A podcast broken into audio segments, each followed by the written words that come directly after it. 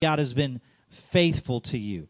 Think about a time he came through for you when you weren't sure what was going to happen, but God came through. Think about that time. Now, would you verbally thank him for it? Say, God, thank you for coming through. Thank you for providing. Thank you for healing. Thank you for your touch. Thank you for sending a friend at the exact time I needed it. Thank you for your presence through the valley of the shadow of death. Thank you, God, for being with me. Can you thank him? Thank you, Jesus. You're so faithful. You're so faithful. God, we love you. We praise you. And God, we say thank you right now, specifically for being faithful to us. God, to always provide our needs according to your riches in Christ Jesus. God, we say thank you for providing food and clothing and everything we need right on time. We're so grateful, God, that you have provided for us everything we need for life and for godliness. God, we thank you for that. And as we give today, Lord, it's part of our thank offering to you. God, as we give our tithes, as we give our missions offerings, as we give all of our offerings to you, Lord, would you receive them all as thank offerings today? Because, God, we want to say thank you.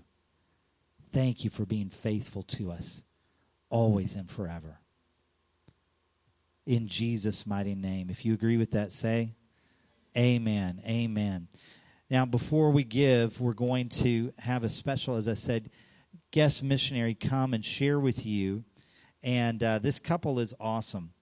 And I've only known Damien and Daniela just a little while, maybe, what, 2-3 years, something like that. 3 years now. And it's been exciting because I've got to watch Damien come, and he'll tell you a little bit about his story, but come out of, I guess you could call it the secular world in that sense. Come out of the workplace, out of the military, and God put a call of God on their lives. And I got the privilege, because I sit on a certain committee, to approve his credentials for the assemblies and to become a minister of the Assemblies of God. And it's so exciting to do that when I see men and women of God. And I love watching young people, obviously, but it's something else when God says and puts his hand on a couple who's lived a little. Anybody know what I'm talking about? Who's been out there and says, I want you. I want you for a specific purpose and a season and a time. When this couple could be out doing whatever they want right now, they're yielding to the call of God. So that's all I'm going to say about that. So, Damien, why don't you come and introduce your lovely wife, and then you can tell us all about it. Amen? God bless you. Thank you. Thank you so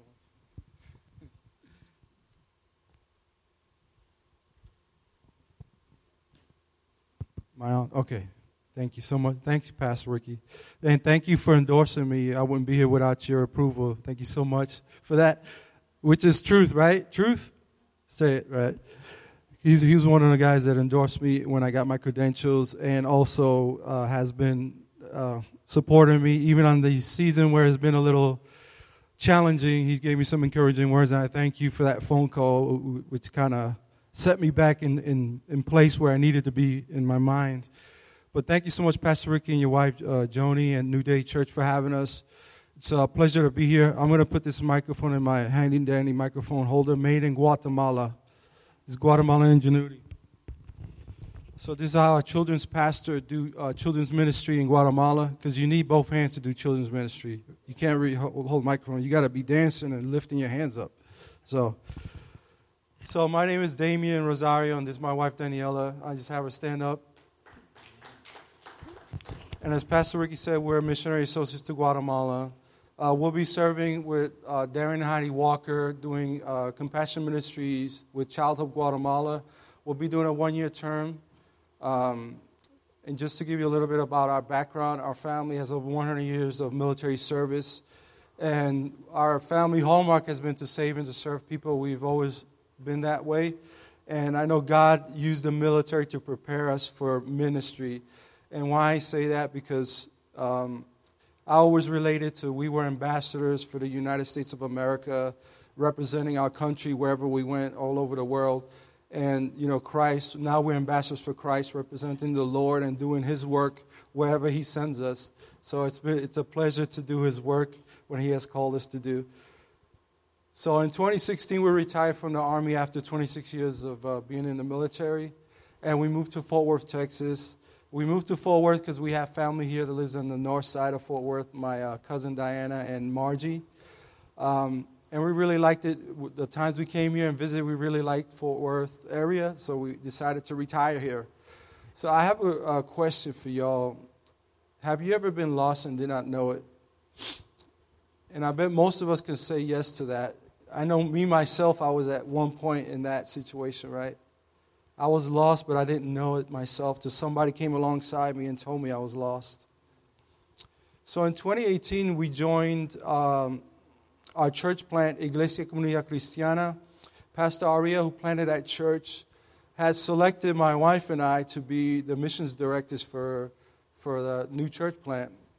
And the first thing he wanted to do as a new church was immediately within the first year, he wanted to do a mission trip.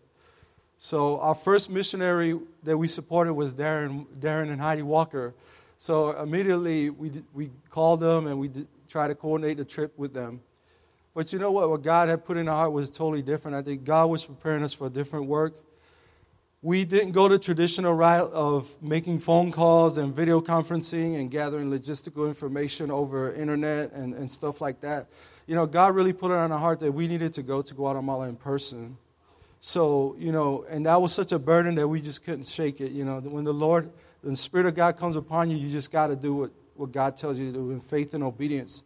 So we did go to Guatemala to set up a mission trip, but you know what? God had a different idea than what we had.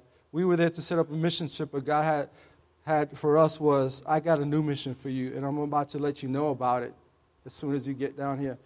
So about the third day we got there, we went to... on the third day, which is funny, you know, three, right?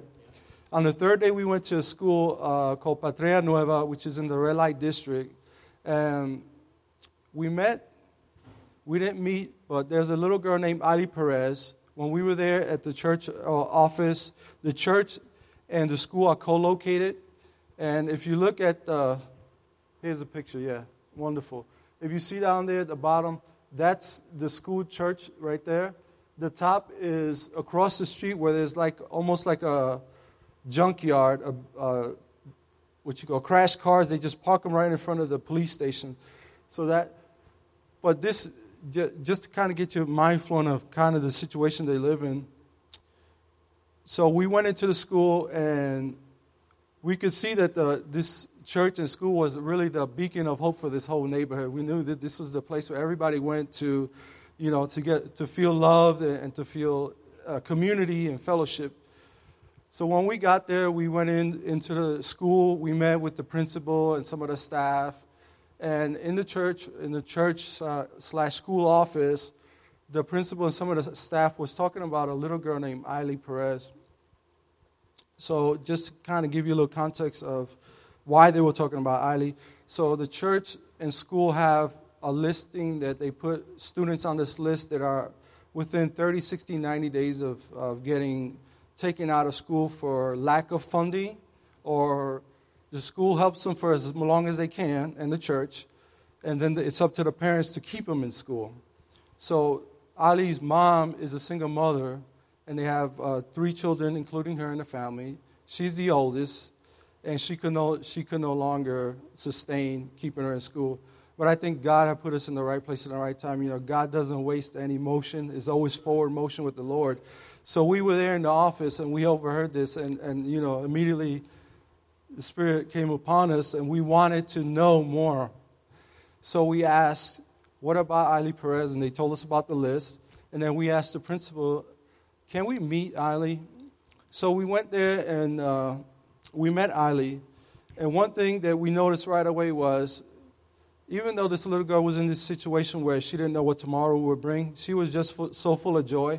And I just look back and I say, wow, you know, our children could teach us a thing, you know. Even in times of suffering, of unknown, she was still full of joy and just celebrating life. And I was like, wow, God, thank you for that moment of reminding me, you know, nothing's too big for our God. There's always something good that comes out of the bad, right? So we ended up sponsoring her in 2018. She's still going to school. And she just wrote us a letter about 2 months ago. She gave her life to the Lord, and she wants to be a pastor. And it was just so amazing because I was like, wow, God, you know exactly what you're doing. Because we want to help the children in that area and in Guatemala, but the Lord has bigger plans because he was framing this up because she's going to be able to reach people that we won't be able to reach, you know, because she's from that neighborhood. So all it takes is saving one. You know, God reminded me, you know, he leaves the 99 to save one. And that really came to my mind. He's like, save one and move on. Save another, move on, save another. And that's what kind of God put in our hearts. So we're like, that's kind of our hearts for ministry in Child Hope. So, but the Lord had put this word, help them, in our mind. When we did end up sponsoring her, but help them, we thought meant help Ailey, right? Help Ailey and her parents, you know, keep them in school. But what help them ended up being, when we came back from Guatemala from that missions trip, we went in and got Encounter God Weekend, and there we kind of were seeking the Lord's guidance and direction for our ministry and our life. And there, God revealed to us that when he told us to help them, he wasn't just telling us to help Ailey. He was telling us to help all the children. So he said, help them, you know, help those children that don't have food. Daily nutrition is something there.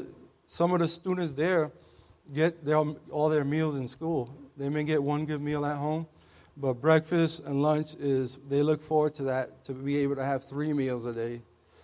So that's one thing that the Lord put in our mind. And also with health, you know, that's something else we have dear in our heart. My wife is a medic from the Army. She was a medic in the Army. So one of the things we want to do is establish a wellness program for children to track their height, weight, and their health. You know, and that's one of the things we want to establish in the Child Hope school system when we get there. But I want to share a scripture, Romans 10:14. It tells us this. How then can they call on the one they have not believed in? And how can they believe in the one in whom they have not heard? And how can they hear without someone preaching to them? And it goes back to what I was saying. You could be lost and not know it. And all we want to do is have the opportunity to share the gospel with those children and those who don't know the Lord, who've never heard the word of God, who don't have a Bible. We have an example of a Bible on our table there. When we were giving Bibles out in Guatemala on the mission trip, some of the Bibles we gave were the first ones they ever had in their house. Because we asked, we wanted to know, is this the first Bible you ever had? And they said yes. And some of them went as far as to ask for a knife to cut the plastic to use as a book cover. And I was wondering what they were doing. They cut the middle seam and used it and taped it and said, this is my book cover to protect my Bible. And I was so amazed how these children were such ingenuity and how they appreciated that. They cherished that gift from God, the Bible. And you see, Ailey's just one of the thousands of children in Guatemala that need our help. So there's 3 ways you can help us. One is obviously by praying. We need your prayers. Prayers sustain us in the field, and they carry us to breakthroughs. You know, without the prayer, we can have these breakthroughs we have in the missions field. Another way is by giving. You know, we need monthly partners, as well as one-time giving, whatever the Lord puts on your heart. And those that may want to go, we have an internship program. It's called Project One. It's for high school students just graduating or those just entering college, about that age group. And that it's anywhere from 30, 60, 90, all the way up to 1-year internship in Guatemala where you get to spend up to a year in the missions field and pray about a lifetime to see if that's what God has called you to do. So that's something we love to see, if your calling give you the opportunity to spend that time in the missions field and see if this is your long-term calling from the Lord. So we have a table in the rear. We have some prayer cards and some other things we like to share with you. We love to connect with you some more after the service and answer your questions or anything else you may have in mind. And thank you so much, and God bless you all. Have a great day.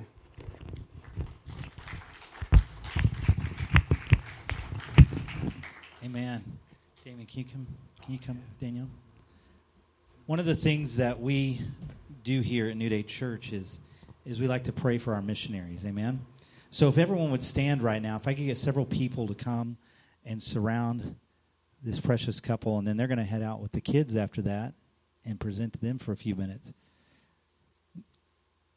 How many of you know, Nathan, I'm going to have you lead this prayer, because stepping out on the mission field for the first time, whether it's a year or whether it's for the rest of your life, it's very daunting. And I want us to stretch out our hands and pray for this couple as they head out into this new mission field. Lord, we thank you for this precious couple, and I pray that you will just put your angels of security and peace around them, God. I pray that as they go, Lord, their hearts will be full of peace, that this is the right thing that you've called them to do. God, I pray that every church they walk into to itinerate will welcome them with open arms, and they will raise their money faster than they could have ever hoped or imagined. And I pray that they will be on the mission field in your timing, Lord Jesus. And I thank you that you're placing them at the right place, at the right time, with the right missionaries, Lord, with the right kids, in the right community. And I pray that their ministry will be effective, Lord, that they won't just be helping their bodies, but they'll also be helping their spirits. And God, I pray that in this, Lord, you will grow them, Lord. You will grow this precious couple and their kids, and that as they go along, Lord, that you will just shape them and form them into mighty ministers of your word, Jesus. God, we thank you for what you're doing, and I pray that you will just help them every step of the way, from itineration to first contact, to culture shock, to leaving. God, I pray that you would be with them every single step of the way, and Lord, show them what your plan is from here on out. In Jesus' name, amen. Amen. Come on, let's give it up for this wonderful couple one more time. Damien, where are you originally from? Brooklyn, New York. You know, God can use northerners. Is that not true? Every once in a while, a northerner comes along, and God says, sure, I'll use you. No, I love you guys. God bless you. Kids, you can get up, and you can follow Pastor Nathan and the missionaries out to Kids Town. Going to have an awesome, awesome time. Woo! Praise the Lord. Well, Pastor Paxton, did you get that higher quality one? Were you able to do that? Okay, cool. So if you can get that ready, I'd appreciate it. Just let me know when you're ready. We have another missionary that we're going to be hearing from in just a moment, as soon as they let me know. Joe sent in a video report, and so I think that we've got that right now. But before we go to that, real quick, is how you can give to Damien and Daniela today is you can give through the online for the guest missionary or guest with us, or you can obviously give in the box in the back and just mark it missionary, and we will make sure that it gets to the Rosarios to get them onto the field. We really appreciate that. Now, let's hear a report from our own evangelist, Joe Franklin. Hey, New Day. Hope everybody's doing good. Miss you guys so much. Love you lots. It's been an amazing 2 weeks here in Tanzania. And for the initiation trip, I have one more week to go on the gospel trucks. I've spent 1 week in schools. And in that 1 week, I've seen 30,000 kids come to know Jesus. I've talked to over 30,000 kids. It's been absolutely crazy. Muslims, Catholics, Lutherans, you name it. They're hearing the gospel and they're giving their life to Jesus. And I have an opportunity now to stay until November 24th, an extra 7 weeks, and do more schools. I don't know about you, but 7 times 30 is 21. That's potentially 210,000 kids to hear the gospel in the next 7 weeks. My personal goal is 100,000 salvations in the next 7 weeks. And I can only do that by raising about $5,000 to do that. So I'm asking you, would you, number one, pray for me? Pray that God would supply the need and that the harvest would come in. Number two, would you consider partnering with me in a generous way to see this mighty harvest? Thank you so much. Love you lots. And I'll talk to you soon. Bye-bye. Amen. Amen. Amen. Isn't that amazing?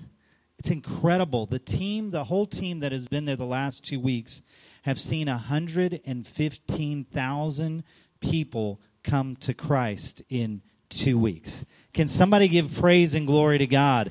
Hallelujah! Thank you, Jesus. Incredible. Would you just stretch out your hand? Well, I was going to say to the TV, but you just stretch out your hand to the Lord right now. And let's pray for Joe.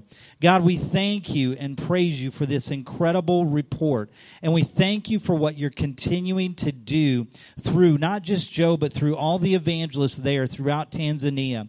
God, we pray that you would continue to bring in the harvest. The harvest is white in Tanzania and it's ready to come in. We just pray, Lord, that it would continue to flow in. And God, we thank you for the churches that have partnered with these ministries and that are following up on all of these. God, we pray for those pastors and those gospel workers in those local churches that you would continue to strengthen them and help them as they reach out and continue to bring in the harvest. God, we pray for these next few weeks, Lord, that you would supply the complete need for Joe to be able to stay and to be able to do the work of the ministry and continue in this harvest time. God, we thank you for protecting him physically, spiritually, emotionally, God, and giving him the strength that he needs for the work at hand. In Jesus' mighty name, everyone said, amen, amen. Would you continue to pray? And this is really go time this week for Joseph because he's got to change his ticket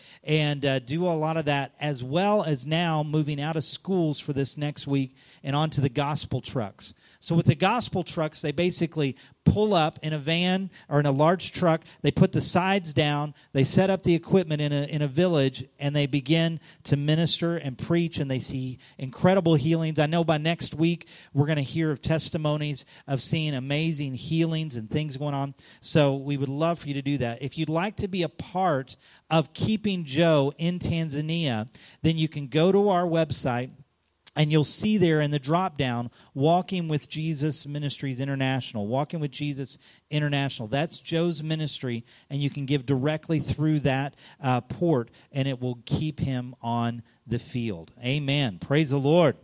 Would you open up your Bible to Matthew chapter 24?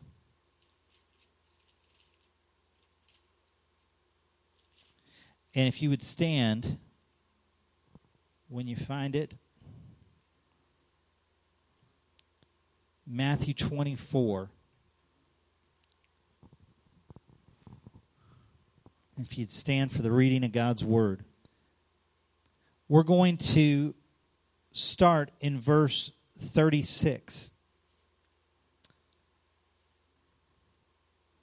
Jesus says, "No one knows about that day or hour, not even the angels in heaven, nor the Son, but only the Father. As it was in the days of Noah, so it will be in the coming of the Son of Man. For in the days before the flood, people were eating and drinking, marrying and giving in marriage, up to the day Noah entered the ark, and they knew nothing about what would happen until the flood came and took them all away. That is how it will be at the coming of the Son of Man. 2 men will be in the field, one will be taken, the other left. 2 women will be grinding with a handmill, one will be taken and the other left.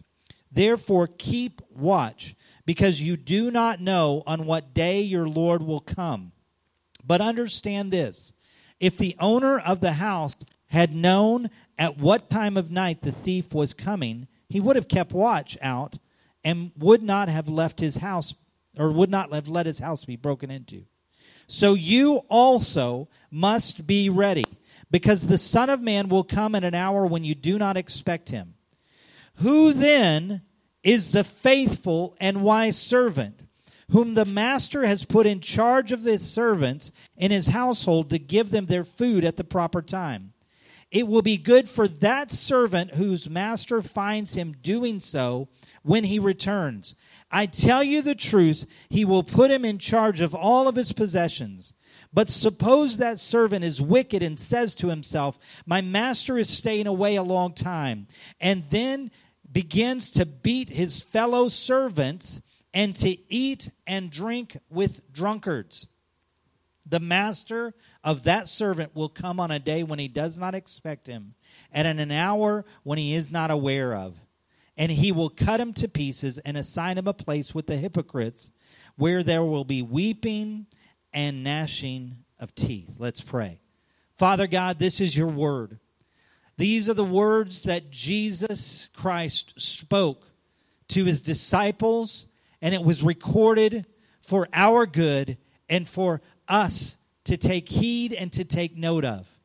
Holy Spirit, I pray that you would come and speak through your servant today, because I know that my words are of none effect. I need you, Holy Spirit, to come and to speak to us today in the mighty name of Jesus. Let your word go out and change us from the inside out, God.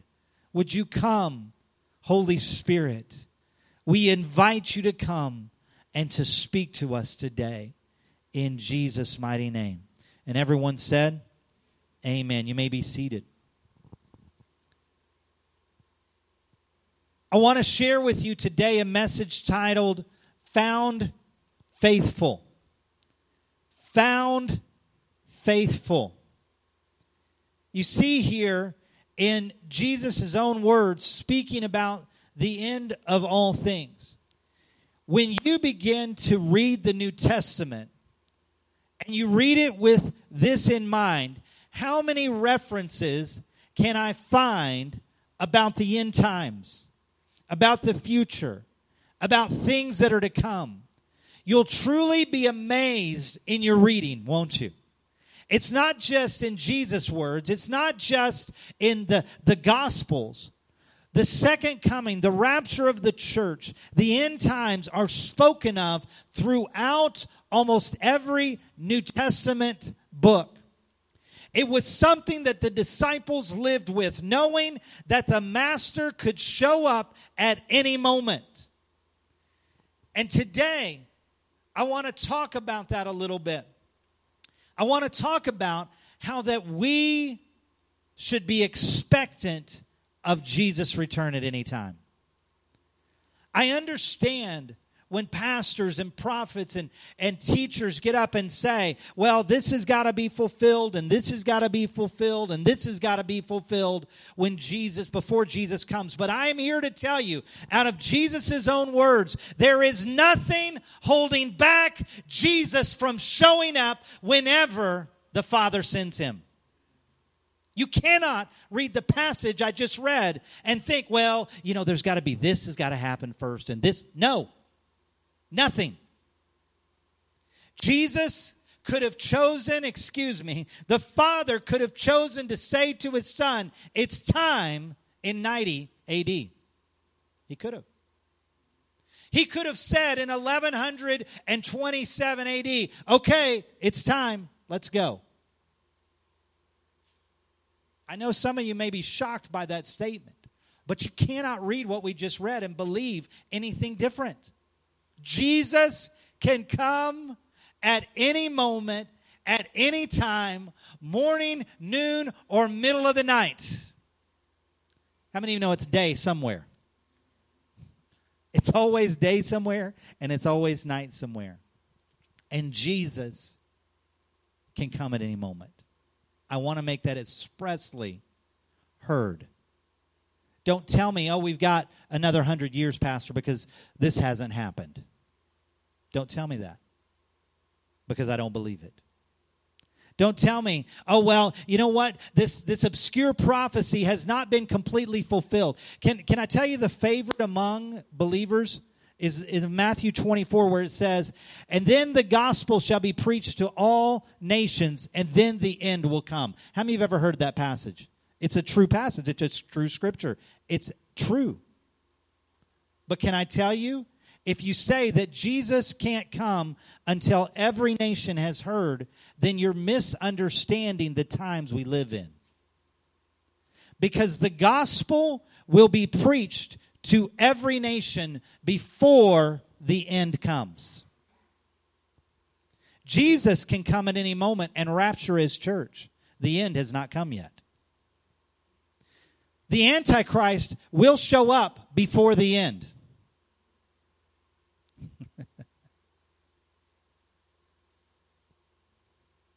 The gospel will be preached by two witnesses to every person on the planet during the tribulation. Then the end will come.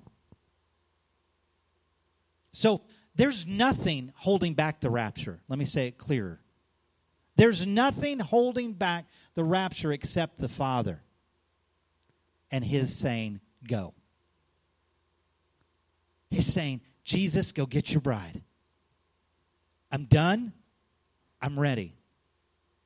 And I'm amazed, especially today, at the people that are coming out and saying, well, we shouldn't be looking for the coming of the Lord. We should be out in the harvest field. I say you can do both. Hello? I say you can be preaching the gospel and bringing in the harvest and looking and longing for his return at the same exact time. I think you can do both, no problem. Amen. That's good, Pastor. That's really good preaching. Man, that's good. That's good. Thank you for bringing the word. Yes, you're welcome. I learned that tactic from that man right there. If you got to encourage yourself in the Lord, then you can encourage yourself in the preaching. Amen. Hey, let me tell you a little bit about this. In the New Living Translation, in this passage, it says it this way: a faithful, sensible servant. A faithful, sensible servant is one to whom the master can give the responsibility of managing his other household servants and feeding them. The question is not, when is Jesus going to come? Because we don't know. He said it at the beginning of the passage. But it's, what do we do until he comes? And the answer is to be found faithful when he comes. Look at your neighbor and say, found faithful. Look at your other neighbor and say, I want to be faithful. I want to be faithful when he comes. I want to be found faithful when he comes. I don't want to be a wicked servant. I want to be a faithful servant. So what does the word faithful mean? The word faithful, the Greek, is pistos, and it comes from the base word of faith. And it means this: trustworthy, pertaining to being reliable. Pertaining to being reliable.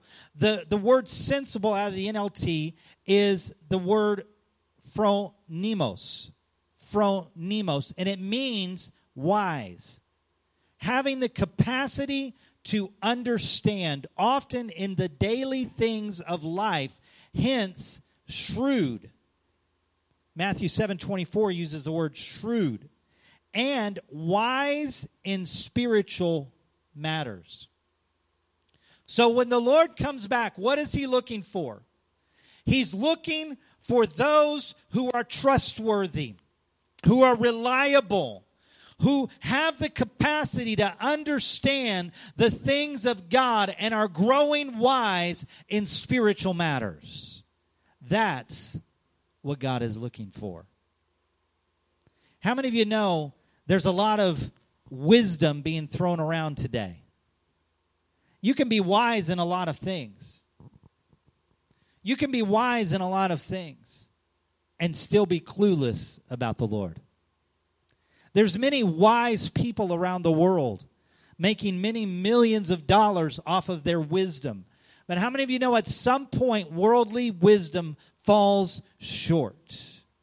I believe, though, that the servant of the Lord can become wise in the things of the world while being wise in the things of the Spirit. That's what it says here. He says, I'm looking for people. And he uses the example. It's not quite a parable, but he's using the example of a master and his servants, and how he leaves one of the servants in charge of the other servants. Think about this in the life of Joseph. Joseph is a beautiful example of what a wise and sensible and faithful servant would be. Even though he was in captivity, even though he was considered a slave, every time he got put in a position, he would elevate in that position. You know, I believe today that we need some wise politicians. Anybody with me on that? Woo! We need some spiritual wisdom in those places. And we need to continue to pray. Yesterday, many of you may have heard two different major ministries, Billy Graham Association as well as Jonathan Cahn's Association, planned a rally in Washington, D.C. on the same day, not knowing that the other was going to do it.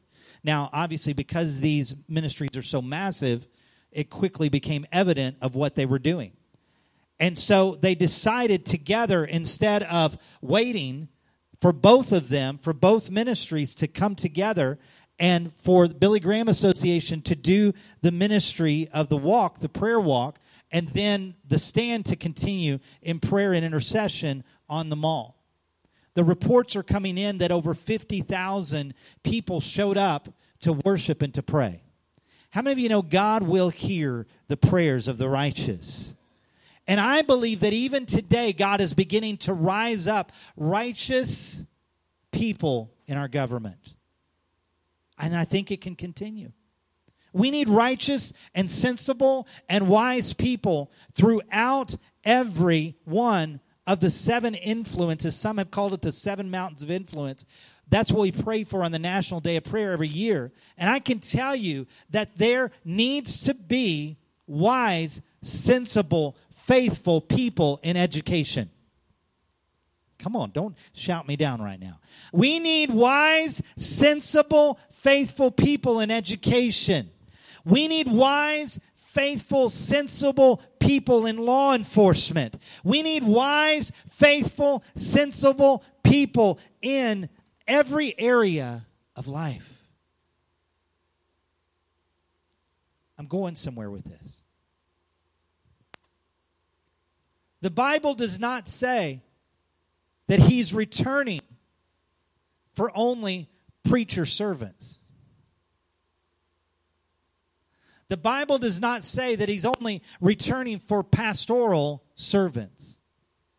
He does not say he's returning and he wants to find only those in the clergy.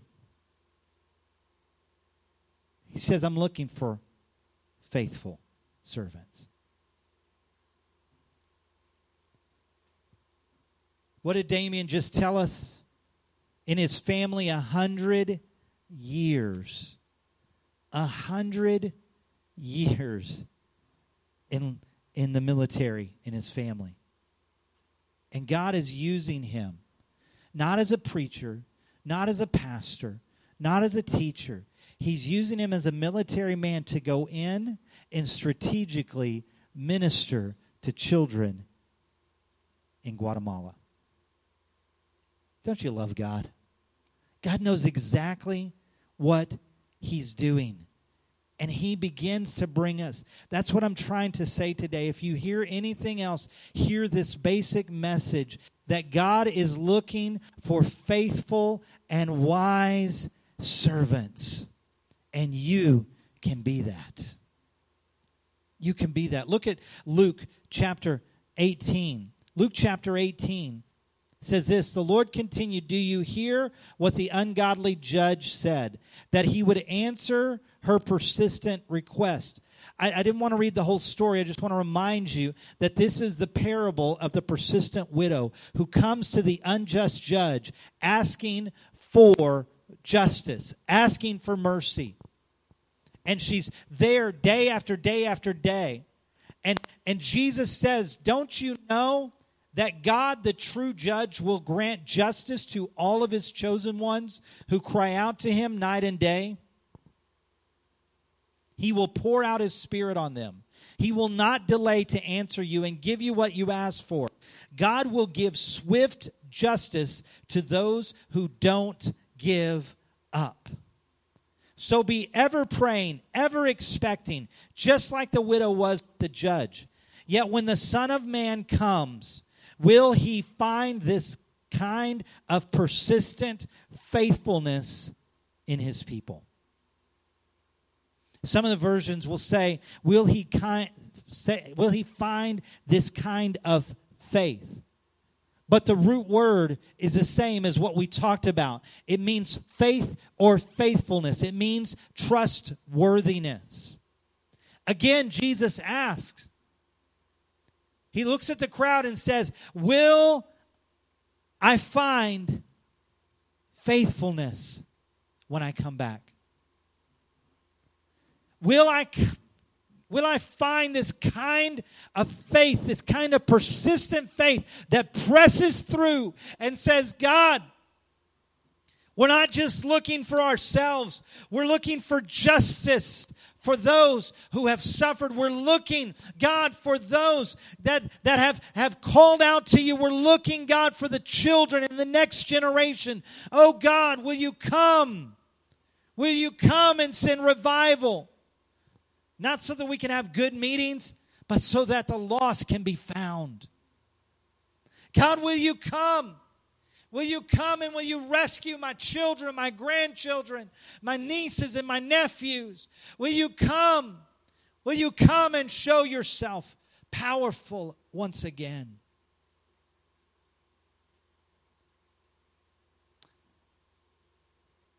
Dad and I were talking the other day about how that in the 40s and 50s, how there seemed to be this wave of healing evangelists throughout America.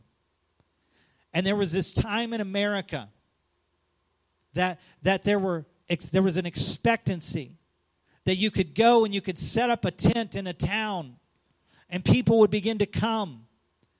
And they would put it out on the radio and they would hand out flyers and people would come.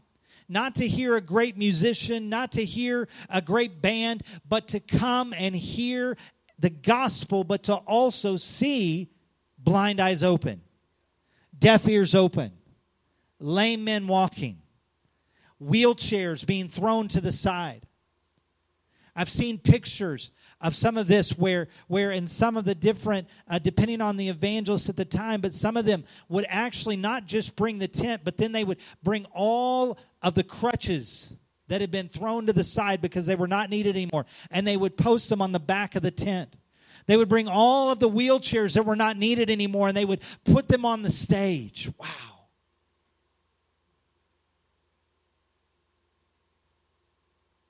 And he said, where is that today? I said, I'll tell you where it is. You just saw a report of it. Because Joseph is calling and he's texting, he's telling us stories of blind eyes being opened, of people walking, of things happening. I mean, can I just talk for a minute about the 115,000 coming to Christ in the last 2 weeks? Can we just be honest with one another? And if you're watching this, be honest with yourself. And doesn't that kind of blow your mind to overload? Joseph told me this story of how that not too long ago when Daniel Kolenda was doing one of these types of crusades and pre-crusades, and they were talking about hundreds of thousands of people coming to Christ. And he got a missionary that wrote him a letter to the ministry. Said, I've been a missionary in this certain country for 30 years. And for 30 years we labored and we saw many things, but nothing like that. You've got to stop lying to people and just getting money from people by posting these big numbers. Anybody ever have those kind of doubts, thoughts? Let's be honest. If you can't be honest in church, where can you be honest, right? And so he said that Daniel talked to his team and his ministry team and said, I want you, out of respect for this missionary, I want you to get all of the prayer cards, all of the decision cards, all of the pastors, all of the churches that since that crusade have grown and have quadrupled. and I want you to gather those stories for me. So they did that. They gathered all those stories, and then he put them in a file, and he said to the missionary, we appreciate all of the time that you have had in this country. We thank you for the seeds that you have sown and been faithful over the years. Now here is part of the harvest that is happening because of what you have done. And he respectfully sent it back to him. And the missionary went and he saw the stack of commitment cards and the churches that were overflowing and the things that were happening. And he sent back a message to Daniel Kolenda and said, I repent. I'm so sorry. Can I tell you, as Americans, we tend to go to skepticism first. But I'm telling you, the harvest is coming in. Lives are being changed. Miracles are happening. I love it. But can I tell you, it's time for it to happen in America. It's time for it to happen at New Day Church. It's time for it to happen in DFW. God is saying, will I find people with persistent faithfulness? 2 Peter 3:10 through 14 says, but the day of the Lord will come like a thief. The heavens will disappear with a roar. The elements will be destroyed by fire. And the earth and everything done in it will be laid bare. Since everything will be destroyed in this way, what kind of people ought you to be? Isn't it? I mean, I've always found this passage in Peter so interesting. Peter just talks about the utter destruction of the earth that will come by fire. Not by a flood, but by fire. It's coming. It's going to be destroyed completely. Everything we know, everything we see, all buildings, all of it will be completely destroyed and burned with fire one day. And then he says, so what kind of people should you be? Knowing that this is coming, knowing that the end will come. It has not come yet, but it's coming. How should we live? And then he says this, you ought to live holy and godly lives as you look forward to the day of God and speed its coming. That day will bring about the destruction of the heavens by fire, and the elements will melt in the heat. But in keeping with his promise, we are looking forward to a new heaven and a new earth where righteousness dwells. So then, dear friends, since you are looking forward to this, make every effort to be found spotless and blameless and at peace. Can somebody say amen? I heard this story and I had to read it to you. I was going to try and retell it, but it's just such an incredible story. It's by Jimmy Evans, and he wrote this and said, on May 19th, 1780, a strange event occurred in the northeastern United States. Historians refer to this incident as the Dark Day. On that morning, the sky became so dark that it appeared as though day had become night. How many of you have ever heard of this? No? Listen to this. Birds went back to their nest, and farm animals reacted in terror.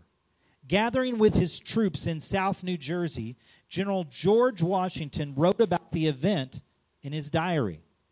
Northward in Connecticut, all commerce and work ceased as panic grew among the citizens.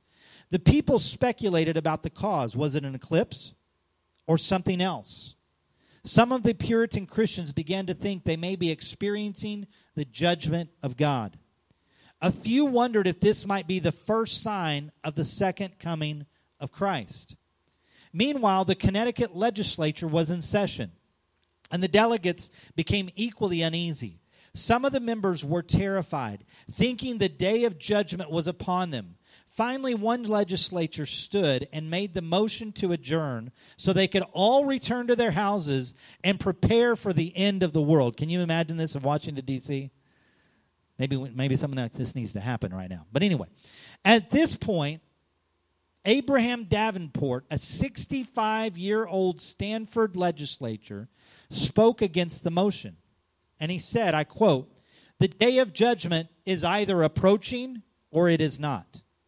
If it is not, There is no case for adjournment. If it is, I choose to be found doing my duty. I wish, therefore, that candles may be brought. At Davenport's urging, candles were brought into the chamber, and the meeting continued. The people's admiration for him as a leader with courage and resolve grew after this event. John Greenleaf Whittier later penned a poem in Davenport's honor. Shortly thereafter this event, the Day of Darkness, Davenport served as the Chief Justice for the Court of Common Pleas in Danbury, Connecticut. As God's providence would have it, he died of a heart attack while presiding over a court case. He met the Lord while doing his duty. As it turns out, the dark day wasn't a sign from God at all. Rather, it was the smoke from forest fires in Canada wafting southward into New England. Wow. What's the message I'm trying to get across to you today? What is the message I hear the Lord saying? This is part of it. What do we do knowing the time is coming? What do we do knowing that the Lord could come back at any moment? We need to plan as if Jesus isn't coming for 100 years, but we need to live as if he's coming today. Did you hear me? We need to plan out life, plan out outreaches, plan out your retirement, plan out whatever you need to plan out as if Jesus isn't coming for 100 years. But we need to live every day as if we think he's coming today. We can live life in this balance. How?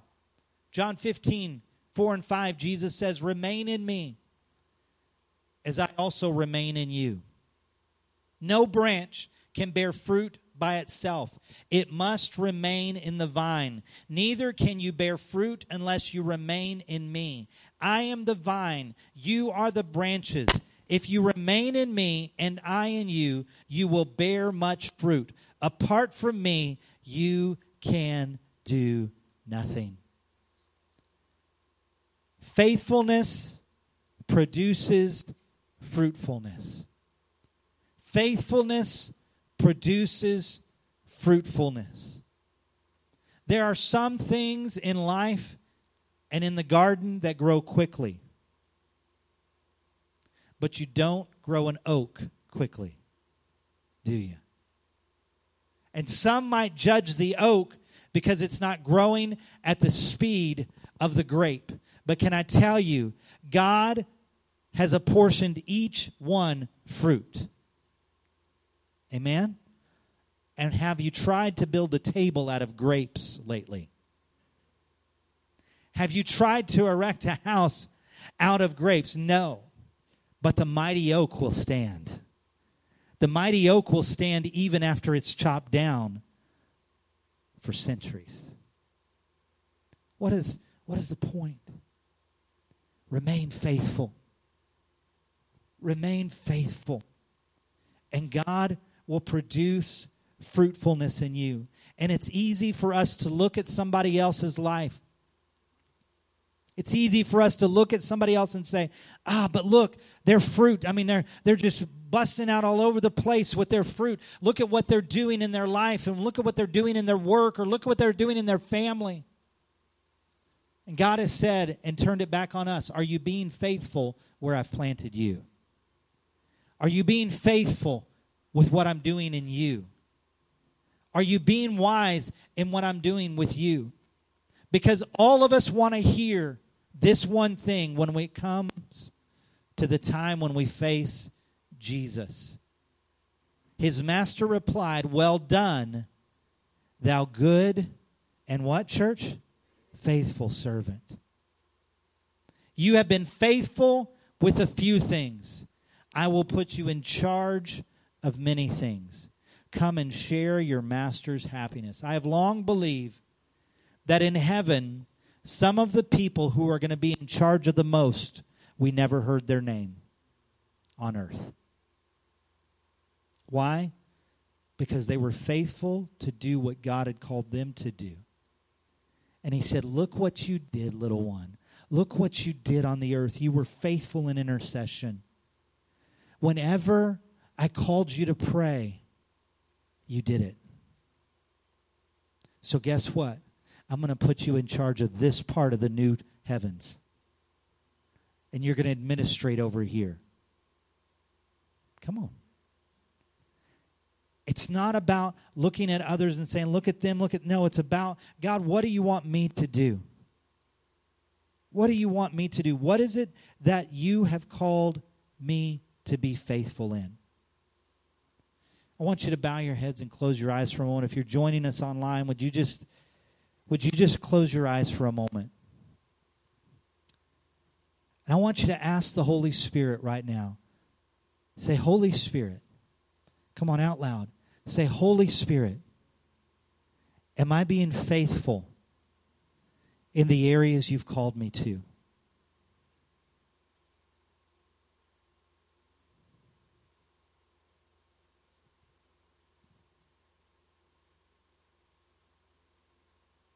Now say, Holy Spirit, make me fruitful in the areas you've called me to. Hallelujah. Hallelujah. I believe the Holy Spirit is speaking to some hearts right now. The Holy Spirit is speaking to some hearts right now. There's some parents right now that are struggling, and God is saying, continue. Be faithful. Be faithful as you pour into those little ones. God's speaking to some people right now and saying, be faithful. Be faithful in the workplace that I've called you to. There are people there that need the message of the gospel that will never turn on their Facebook or never turn on TV to a preacher, but they're listening to you. They're watching you. Be faithful in the place that I've called you to. Be faithful. Be wise. And when I'm ready to move you to a new place, I will speak to you. I believe the Holy Spirit is speaking even to this nation right now. It's saying to the faithful in the church, I'm about to do something new that if I were to tell you, you wouldn't even believe it. I believe that God is about to open up stadiums and people are going to be filling stadiums. Not just to worship, although that's amazing, but to come and hear the gospel. Because people have been faithful to pray over the years. People have been faithful to plant the seeds over the years. Hallelujah. Hallelujah. Hallelujah. Hallelujah. What has God called you to be faithful in? Then let's begin to see fruitfulness in that faithfulness. God, we bring ourselves before you. We lay ourselves at your feet. God, come. God, come. God, we lay ourselves at your feet. God, come and speak to us. Speak through us, Lord. We want to be found faithful. Jesus. Jesus. Jesus. God, when you come, we want to hear those words, well done, thou good and faithful servant. Hallelujah, hallelujah, hallelujah, hallelujah. Jesus, we thank you, we thank you, we thank you. We thank you that you're faithful, always. Always faithful, always true. Hallelujah. And we talk about being created in the image of God. And many people think that must mean God has two eyes and a nose and a mouth, and ears. I'm not sure about that. But I am sure about this, that God's character is what he wants to produce in us. It's just like my children. Whether my children look like me or not is not important. I pray that they not. What do I want them to do? Any good parent knows that it's not about what your kid looks like that's important. It's what's on the inside. It's the character. It's the character that we want. And I got to be honest with you, there are things in my life that I don't want to see repeated in my kids' lives. And I cringe when I see it. I cry out to God and say, God, help my kids and help me to live a life before them that they want to emulate. How much more does our Heavenly Father want us to look like Him? He says, He even goes so far as to say, be holy even as I am holy. You can't do that without Him living in you. His DNA has got to be in you. Our God is faithful, has always been faithful, will always be faithful. He's never failed us once, and He won't ever start.